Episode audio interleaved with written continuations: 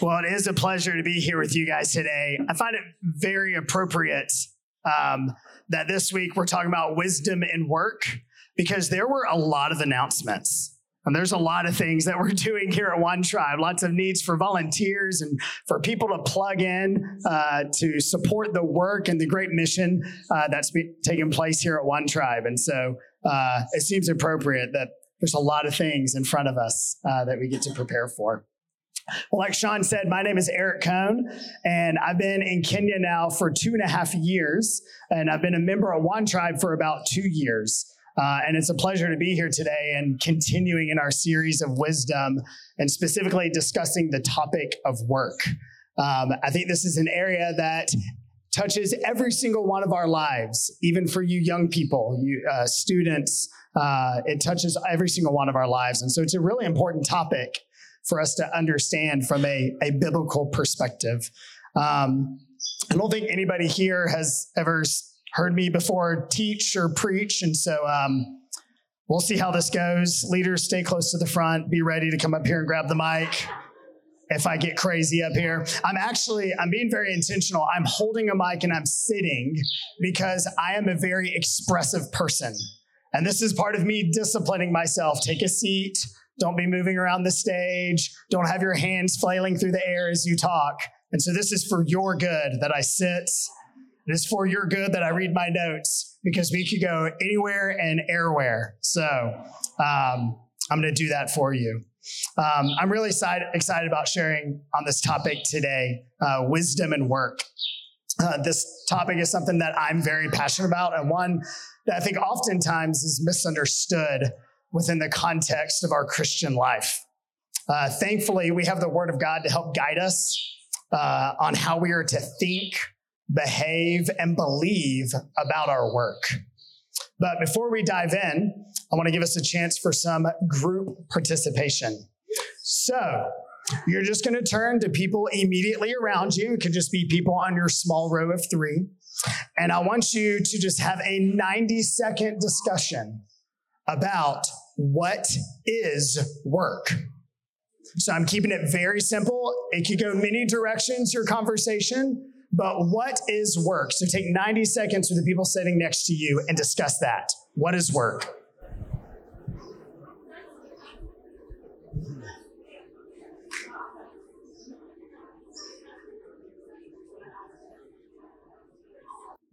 Great job, everyone. I saw some people dancing. Were you singing a Rihanna song? All I do is work, work, work, work, work. All right, I would love to hear just shout it out popcorn style, like popcorn just kind of pops up. What is work? A blessing? Work is a blessing? Work is tiring? Exhausting? Wait, say that again?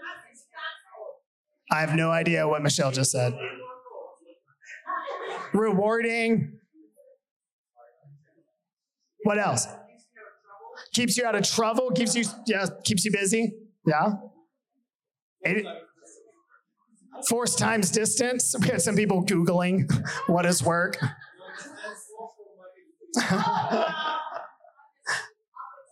Opportunity. What was that? A role? Oh, growth. Growth. Yeah, growth. a task or an activity done in exchange for something. So we probably had, oh, what was that? Money, work, yes, work provides. It gives us money to be able to provide for our family. I'm sure that throughout this room, we had so many different conversations about what is work. We probably got into, oh, work is what we do to earn a living. Uh, work is doing anything that's difficult or hard or takes effort. Um, Work is tiring. Work is a blessing. Work is an opportunity. And so, all across this room, we all have very different experiences with work. And we also all have a lot of common experiences with and around work. And so, uh, you probably thought about roles that you have in work, whether you're a business leader, you're a you're a barista. You're a janitor. You're a mother. You're a father. There's all these different roles that can kind of fall into this category of work. And so we're broadening our definition of work not just to mean it's our vocation even though that is a significant part of our work. And we're going to focus pretty significantly on that aspect of work but now that we've broadened that a little bit, I want to dive into some statistics around work. We spend more awake time on Monday through Friday at or on our way to work than we do with our own families. There are studies that estimate we will spend one third to upwards of half of our life working. And a significant other portion of our life is spent sleeping. Um, Unfortunately, global statistics in the workplace uh, on workplace engagement paint a pretty gloomy picture about people's experiences within the traditional workplace. Based on recent studies by a company called Gallup, work related stress is at an all time high. Employee engagement is at an all time low. Employee satisfaction is dropping to branch out of the traditional workplace, people across the globe feel more anxious, more depressed, more suicidal, more confused, and feel an overall sense of purposelessness. And much of this has to do with our relationship to work. So, who's looking forward to work tomorrow? Yay! Can't wait to go to that. I'm sure that throughout this room, uh, it's a complete mixed bag of our experiences in our in our places of works and feelings regarding our vocations uh, from people who love their jobs and feel a great sense of purpose and what they're doing, as well as people who hate their jobs, see no purpose other than to pay the bills, people who just can't wait to make it to Friday. But I want you all to know that all of these experiences and all these feelings we have around work are valid. Work is hard. There's brokenness within the workplace, but it doesn't have to be that way. And that's what we're going to talk about today. It doesn't have to be that way. For other, us as followers of Christ, it is important to align our perspective uh, with God's when it comes to this topic of work. How can we practice wisdom in our work? How can we uh, have deep, meaningful, and lasting purpose within our work, no matter what our vocation is? Before we can properly walk in wisdom and live out meaningful purpose in our work, we have to have a proper biblical theology of work. What is work? Why do we have work? Did God create work, or is it a result of sin and brokenness?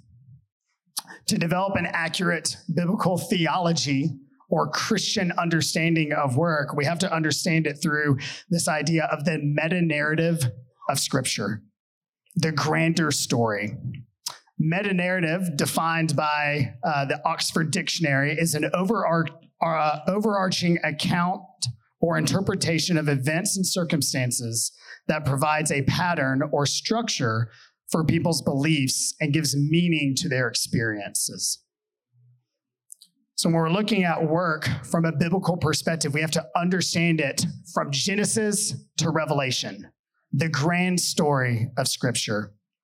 And that's our goal today is to understand work from the perspective of the meta narrative of Scripture.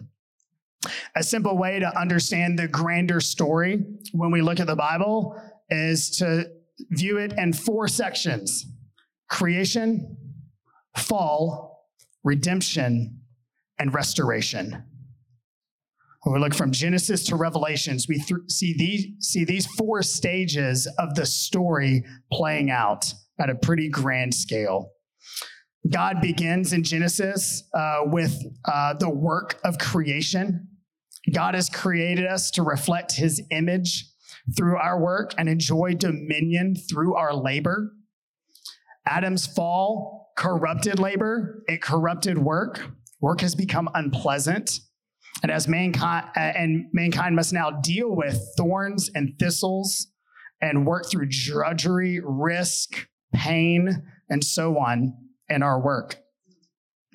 The fall has also corrupted humanity, has corrupted us so that people resist work through things like laziness. while others have been corrupted and now actually use their authority or their leadership to oppress others. But in the New Testament, we, will, we learn that Christ reverses the effects of the fall, thereby restoring labor as meaningful and significant before God. So let's look at each of these four uh, stages of the story in a bit more detail. So creation, Genesis 1 and 2. Genesis 2:15 says the Lord God took man and put him in the garden of Eden to work it and keep it. This is the first place we see work show up in the Bible overtly, even though God himself worked through his spoken word in creating all of created order. In Genesis 2:19, now out of the ground the Lord God formed every beast of the field and every bird of the heavens and brought them to the man to see what he would call them. And whatever he called every living creature, that was its name. So Adam and Eve were even given the task of naming the animals. He gave them a task to put their, their attention uh, and their efforts into. In these passages, we see that uh, we were created to work. We were created for work. Work is good, created before the fall, that we, we may walk uh, and work in the fullness and the perfection that God Himself spoke into existence. That sounds pretty different than a lot of our experiences with the word, doesn't it? But then something happened. The fall, Genesis 3. Adam and Eve were deceived and fell into sin, therefore breaking and corrupting all of creation. Work is now broken. Work is now hard and toilsome. Genesis 3 17 through 19 says, And to Adam, he said, Because you have listened to the voice of your wife, don't read into that too much, um, and have eaten of the tree of which I commanded uh, that you shall not eat of it, Curses the ground because of you. In pain you shall eat of it all the days of your life. Thorns and thistle, thistles it shall bring forth for you, and you shall eat the plants of the field. By the sweat of your face you shall eat bread till you return to the ground, for out of it you were taken. For you are dust, and to dust you shall return. We see that from this point on, work is now toilsome. Work is not pure, as it once was in the garden. Not only does humanity rebel and make work harder, the earth itself has been affected by the fall. We now have drought, thorns, weeds, barren places, and so on. While work is still broken and marred by sin today, there's good news. There is hope for the difficulties that we face in our work and in our efforts. There is redemption. So, phase three of the story redemption, Genesis 3 through Revelation 20 almost the entire Bible is dedicated to this idea of redemption. And it affects our work each and every day. God has chosen to create man, uh, man, men and women in his image to work and tend to his created order for his glory and for the betterment of mankind. Colossians 3 23 through 24 says, Whatever you do, work wholeheartedly as for the Lord, not for men, knowing that from the Lord you will receive the inheritance as a reward, you are serving the Lord Christ. Not only are we called to do everything that we do to the best of our abilities, as if we were serving the Lord Himself, because we are, uh, but even the Great Commission itself comes into play in our work. Matthew 28, 19 through 20. Go therefore and make disciples of all nations, baptizing them in the name of the Father and the Son and the Holy Spirit teaching them to observe all that I have commanded you. And behold, I am with you always to the end of the age. Our greatest work and commissioning is to make disciples. Whatever, whatever your vocation is, whether it's a pastor, a missionary, a doctor, a teacher, a lawyer, an accountant, a business owner, a janitor, a barista, a house helper, a guard, a homemaker, a mother, a father, the list could go on. Our commissioning and our work is to make disciples. That is the purpose of our work. Remember, the Apostle Paul himself was a tent maker. one of the greatest missionaries we've seen in human history. But he was a tent maker, he had a vocation. Work is worship, work is mission. This is our biblical theology of work. Work is a part of God's redemptive plan for humanity and for all of creation. And finally, stage four, when Christ returns and calls his children home, we have restoration. Revelations 21 and 22. So you'll see in our story, we have creation in the first two chapters, we have fall in the third chapter, and then we have restoration in the last two chapters. All this middle space is dedicated to the redemptive story, redeeming all things to himself. So in restoration from Revelation 21 through 22, um, the Bible does not say much about work and eternity to come, but we do know there will be a new heaven and a new earth. And God will have work for us to do. The Bible says in Revelation 22 3, his servants will serve him. So there's a dynamic of work in eternity to come. And that should be good news to us because at one point, work was pure and perfect in the garden to be perfectly enjoyed. But here's the amazing thing as we said, in heaven, we will never grow weary or tired like we do here. When Adam and Eve rebelled against God, from that moment on, work became burdensome for the whole human race. But in heaven, the curse will be lifted and work will no longer be a burden. Instead, it will be a joy. The Bible doesn't tell us exactly what it will be, but we'll be serving God, which is the highest honor imaginable and the greatest work and the greatest calling that we can have. So we see that work is in all four aspects of this grander story, this meta narrative creation, fall, redemption, and restoration. Work was good and perfect, and it and created in the beginning. Work has been broken and marred by the effects of sin in the fall. Work has a role to play in the redemption story of humanity. And finally, we see that work will eventually be restored to its perfect and rightful state in eternity to come. As we've been talking about throughout this wisdom series, uh, we are going to be looking at our relationship to work similarly to how we have looked at our relationship with wisdom. As Cephas shared a few weeks ago, we have three relationships to wisdom. We have the simple or the immature, we have the wise, and we have the foolish. Matthew showed us last week that we are all fools. Apart from God, we can do nothing and will speak, behave, and make decisions foolishly. She's laughing. Matthew didn't say it, the Lord said it through Matthew. Um, we need God's wisdom in all areas of life. Otherwise, we will fall into foolish and destructive actions that perpetuate the brokenness of sin in our areas of work and influence. Again, just as Matthew said last week, our words matter. In the same way, our actions matter. In fact, our actions or our works are an outflow of our faith. To me, this is one of the hardest and yet good scriptures in the Bible. James 2 18 through 26 says, after I fix my technology, it says, but someone, but someone will say, You have faith and I have works. Show me your faith apart from your works, and I will show you my faith by my works. You believe that God is one. You do well. Even the demons believe and shudder. Do you want to be shown, you foolish person, that faith apart from works is useless? Was not Abraham, our father, justified by works when he offered up his son Isaac at the altar?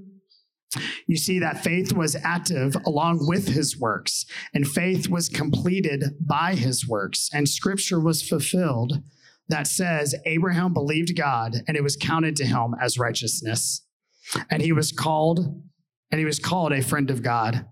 You see that a person is justified by works, not by faith alone. And in the same way, was not also Rahab the prostitute justified by works when she received the messengers and sent them out by another way? For as the body apart from the spirit is dead, so also faith apart from works is dead. That's a hard one. Work is or should be an outflow of our transformed hearts, souls, minds, and even bodies. Work with great purpose. We work with great purpose because of our salvation, because of our faith, not to earn our salvation or gain our faith. That is a key distinction to make here. The Lord has and is uh, changing us, and that changes what we do, how we do it, and why we do it. Changes everything. So, we're gonna we're gonna look at what does Proverbs have to share with us about wisdom in our work. So before we dive into our main passage here in Proverbs, um, this is a big word that I learned not too long ago. Um, but Proverbs are these things called maxims, uh, which describe how the world works generally. That's how Proverbs was written. Occasionally, we all have experienced this. Occasionally, lazy and unwise people win the lottery, get something dropped in their lap. And so we're looking at this from the general rule or principle perspective because we can all see where hard workers experience trouble and difficulty, and where lazy people experience success and so on. So, oftentimes, diligent people face drought, disability, other hard providences, uh, yet the general rule still applies. So, this is the general rule those who work hard usually prosper. So that's this idea of a maxim and how all of Proverbs is written. So Proverbs 6, 6 through 11 says, Go to the ant, O sluggard, consider her ways and be wise. Without having any chief, officer, or ruler, she prepares her bread in the summer and gathers her food in harvest. How long will you lie there, O sluggard? When will you arise from your from your sleep? A little, a little sheep and a little a little sleep and a little slumber, and a little folding of the hands to rest. And poverty will come upon you like a robber, and want like an armed man. So, this has some very hard things to say about the sluggard. As I said before, we're going to apply this model uh, of our relationship to wisdom to our relationship with work. So, we're going to look first at the sluggard or the simple and immature. Diligence is necessary for effective work and holiness. Laziness is a life destroying state. Wisdom does not, uh, wisdom goes to great pains to exhort us to learn from object, the object lessons of the sluggard. Proverbs 24 30 through 32 says, I passed by the field of the sluggard and by the vineyard of the man lacking sense. And behold, it was completely overgrown with thistles. Its surface was covered with nettles, and its stone wall was broken down. When I saw, I reflected upon it. I looked and received instruction. So we have things to learn from the state of the sluggard. Sluggards are purposeless. Work can at times feel purposeless, oftentimes because we don't apply this grander story, this meta narrative to the purpose of our work. Purposelessness leads to slothfulness. Comfort can lead to slothfulness and sluggardness. Sluggardness can manifest in us not being willing to move from where we are to where the Lord wants us to go. In Matthew Henry's commentary on Proverbs 24, he states that wise people or wise men profit more by fools than fools by wise men. For wise men will avoid the faults of the fool, but the fool will not imitate the virtues of the wise man. There are severe consequences for the sluggard. In 2 Thessalonians 3 10 through 11, it says, For even when we were with you, we would give you this command If anyone is not willing to work, let him not eat. For we hear that some among you walk in idleness not busy at work, but busybodies. So let's look at characteristics of the sluggard. This is a super exciting talk, isn't it? This is so great. Yay, sluggard. Uh, sluggards are lazy. They oversleep practically. They oversleep, lack initiative, procrastinate, don't commit. They're self righteous. They pursue only self care with no purpose at the end of it. They have, they, they've rationalized their laziness. They seek ease, fast money, deceptive, restless, even.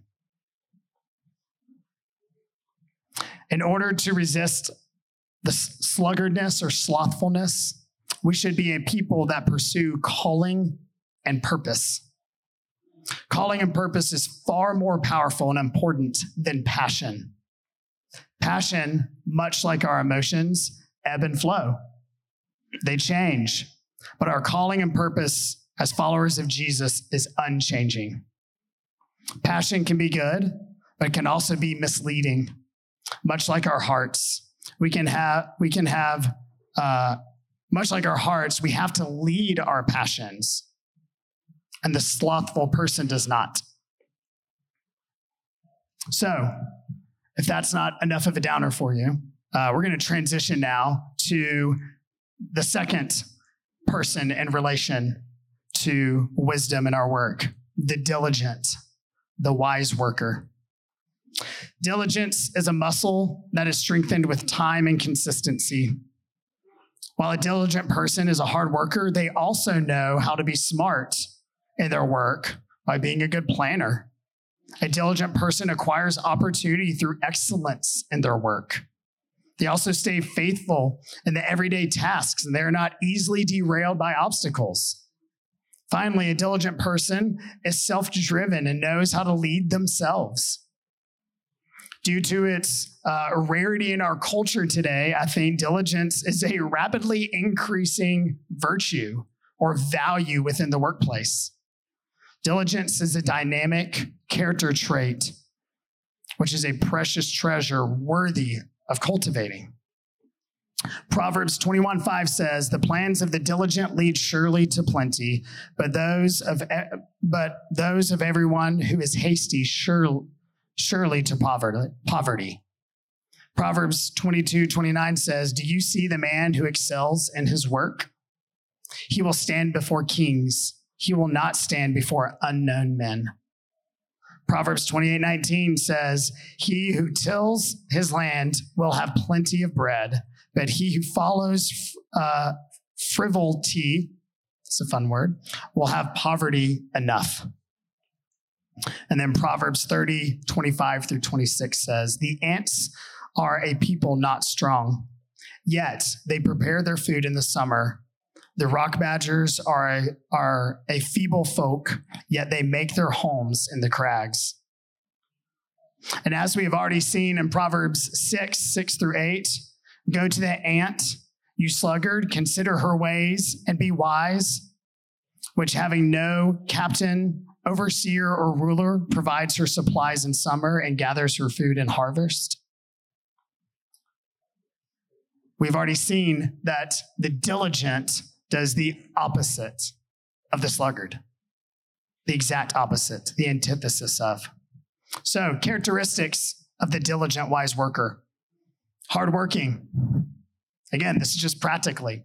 On time, a person of their word, sets appropriate boundaries, produces excellent work, is faithful, is honoring, they're future focused. They're not just immediate instant gratification focused. They're visionary, long term, seeking long term benefits, focused on impact, thinks others first, pushes through obstacles. Again, just like for us, our vision is far bigger than just get a paycheck. Our vision is the Great Commission, the work of making disciples amongst all nations and baptizing them in the name Father, Son, and Holy Spirit. That is a future driven goal that will last for the rest of our life. Uh, people and things around them flourish. They improve processes, systems, relationships. Things around them grow and flourish. The, the diligent work towards human flourishing and the redemption of all things. The, the uh, idolatrous worker seeks their own flourishing and even at the expense of others. Wisdom and work influences both how we will conduct ourselves and how we won't conduct ourselves. We, should, we shouldn't avoid gathering with the body of Christ. We shouldn't be a liar, a cheater, a thief, and so on. So it impacts just as much what we will do as well as the things that we will avoid doing. This is the diligent worker. However, there's a third one. Our final example will do whatever it takes to seek success and build their own kingdom. The idolater, the foolish worker. While Proverbs warns against laziness, some people go to the other extreme and put their careers ahead of the Lord, put their productivity ahead of the Lord. They are so intent on success that they neglect their families and God's gift of worship and rest through their work. Your career is no substitute for your relationship with God, which should come first.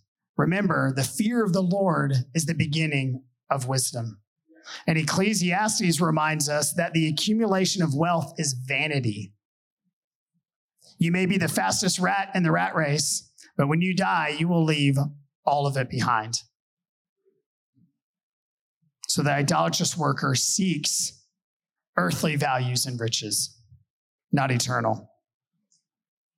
For the restless laborers, work has become an idol. Work has become their identity. So, characteristics of the idolatrous worker workaholic. Work is their God. Success is their purpose. Nothing is ever enough.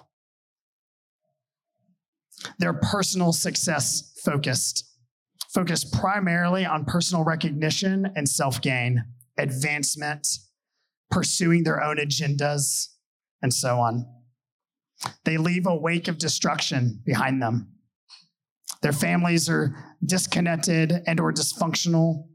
People who work with them or for them, or people who work for, with them or for them are miserable, leave quickly, they have low, meaningful impact. Their metrics are measured on a spreadsheet instead of by the word of God. There's such a profound difference between the person who works to earn security and identity and the person who works from a wellspring and establishment of identity and security found only in Jesus Christ. For the idolatrous worker, they worship their success and their efforts. So, we're going to wrap this up. Um, in conclusion, a proper biblical theology of work work is worship, work is mission in all domains of society, in everything that every single person sitting in this room represents. You have work to do. We have a task, and our work is our worship and our mission. This question, who are we? Uh, the, the question is, who are we worshiping and what is our mission in our work? Because everybody has one. And we see from the sluggard, they avoid work for self gain and self pleasure. For the idolatrous worker, they work hard. They do. They've got aspects of that diligent worker, but they do it for the wrong reasons and the result of their work is a wake of destruction. The diligent worker submits their efforts before the Lord as an expression of praise and seeks to redeem their areas of influence. As we said before, whether it's your home, whether it's a vocational place, whether it's an education, whether you're a student, doesn't matter. Um, you have influence in those areas. And the diligent worker uses that influence to worship. Work is only good when it's exercised under God's lordship. Proverbs 16:3 says, "Commit your works to the Lord and your plans will be established." Those who are skilled and successful are often tempted to feel proud, take credit for what they have accomplished, and boast about what they will achieve in the future. Yet our success is totally dependent upon God's blessing. And the diligent worker knows that. A man and woman's character is demonstrated by how they approach their vocation. Our work won't save us. Hard work is not our salvation.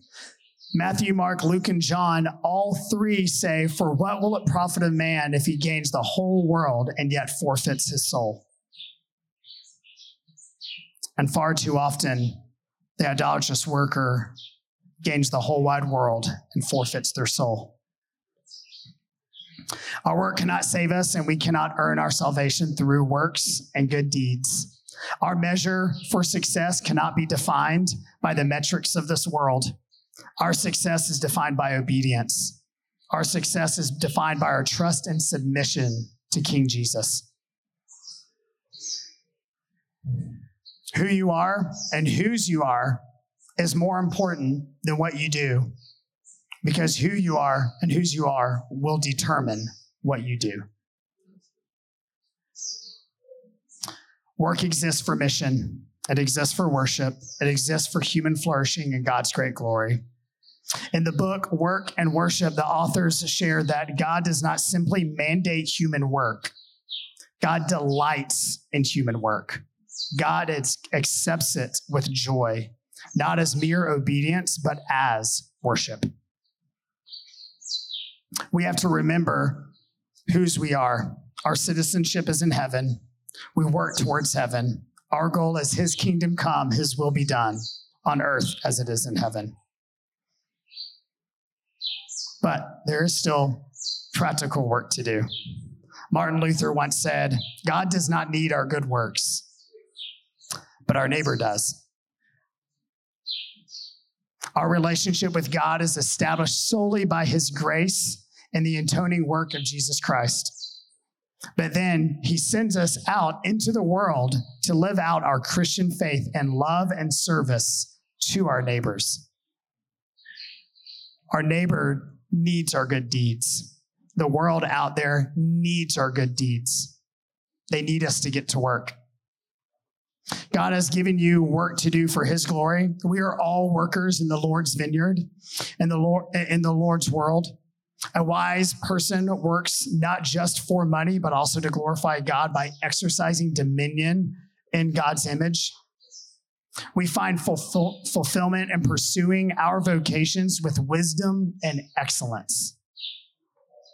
The diligent worker also understands that God gives rest. While work is important, it's not to consume all of our time. God has blessed humanity with a weekly day of rest that we see in Genesis 2. We see it again in Exodus 20. He has made our work productive enough for us not to need to have to work every day to survive. He modeled it in how he created the world. On the seventh day, he rested. Our weekly, our weekly rest also reminds us of the spiritual rest we enjoy because of the finished work of Christ. It's a reminder.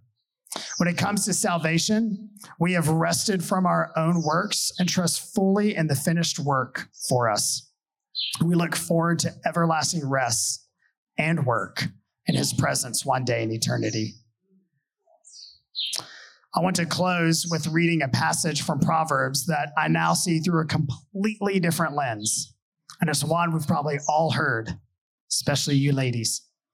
Uh, I think this might be the single best piece of scripture in challenging us as a body to be faithful stewards of our opportunities that we have to glorify God through our work and see his redemptive purposes in our lives and in the lives of those we serve. So here's what I want you to do I want you to close your eyes. And I want you to place yourself in the context of what you're hearing. Whether that be a spouse, a parent, a leader, whatever it may be. I want you to hear this as a commissioning over you to live and serve as this woman does. Proverbs 31, 10 through 31. An excellent wife who can find, or an excellent boss, an excellent worker who can find. She is far more precious than jewels. The heart of her husband trusts in her, and he will have no lack of gain. She does him good and not harm all the days of her life. She seeks wool and flax and works with willing hands. She is like the ships of the merchant. She brings her food from afar. She rises while it is yet night and provides food for her household and portions for her maidens. She considers a field and buys it. With the fruit of her hands, she plants the vineyard. She dresses herself with strength and makes her arms strong. She perceives that her merchandise is profitable. Her lamp does not go out at night. She puts her hands to the distaff, and her hands hold the spindle. She opens her hand to the poor and reaches out her hands to the needy. She is not afraid of snow for her household, for all of her household are clothed in scarlet. She makes bed coverings for herself. Her clothing is fine linen and purple. Her husband is known in the gates when he sits among the elders of the land. She makes linen garments and sells them. She delivers sashes to the merchant. Strength and dignity are her clothing. And she laughs at the time to come. She opens her mouth with wisdom, and the teaching of kindness is on her tongue. She looks well to the ways of her household and does not eat the bread of idleness. Her children rise up and call her blessed, her husband also, and he praises her. Many women have done exact have done excellently, but you surpass them all. Charm is deceitful, beauty is vain, but a woman who fears the Lord is to be praised. Give her of the fruits of her hands and let her work praise her in the gates. What if we were leaders that people would say strength and dignity is their clothing?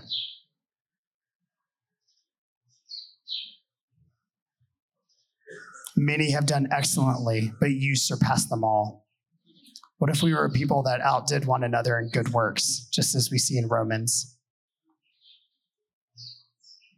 What if we were a people who were not afraid? What if we were people who dressed ourselves with strength and makes our arms strong for the labor ahead? I think we have a lot to learn from the Proverbs 31 woman for every single one of us.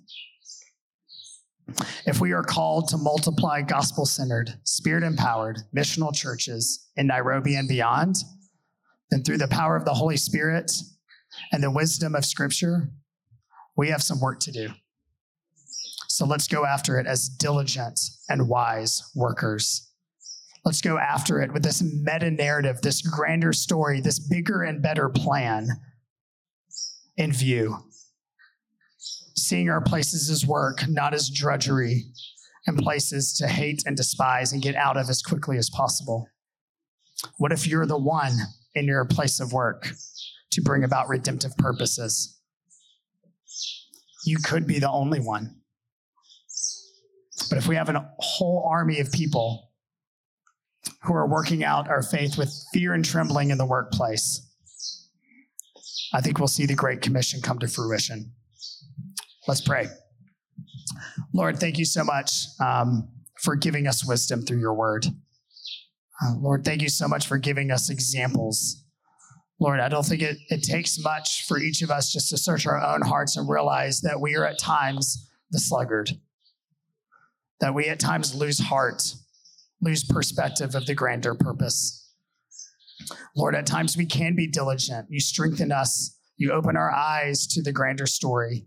You allow us to see our workplaces as a means to worship you through the redemption of people that you are calling to yourself. And Lord, at times we can be idolatrous. We can get so wrapped up in our productivity and how excellent the things that we do are that we lose sight of the one that we are serving through our work. Lord, continue to be gentle with us, but Lord, transform our hearts. Give us eyes to see and ears to hear how you are guiding each and every one of us each and every day in our places of work, Lord, whether that's being a mother in the home, whether that's running a large business, whether that's faithfully guarding in a compound, cleaning dishes. Lord, may you just saturate our hearts and minds. May our minds' attention and heart's affection and all that we do be to bring honor and glory to you and to reach the nations with the gospel. We love you, Lord. Continue being gentle with us. May your kingdom come, your will be done on earth as it is in heaven. Amen.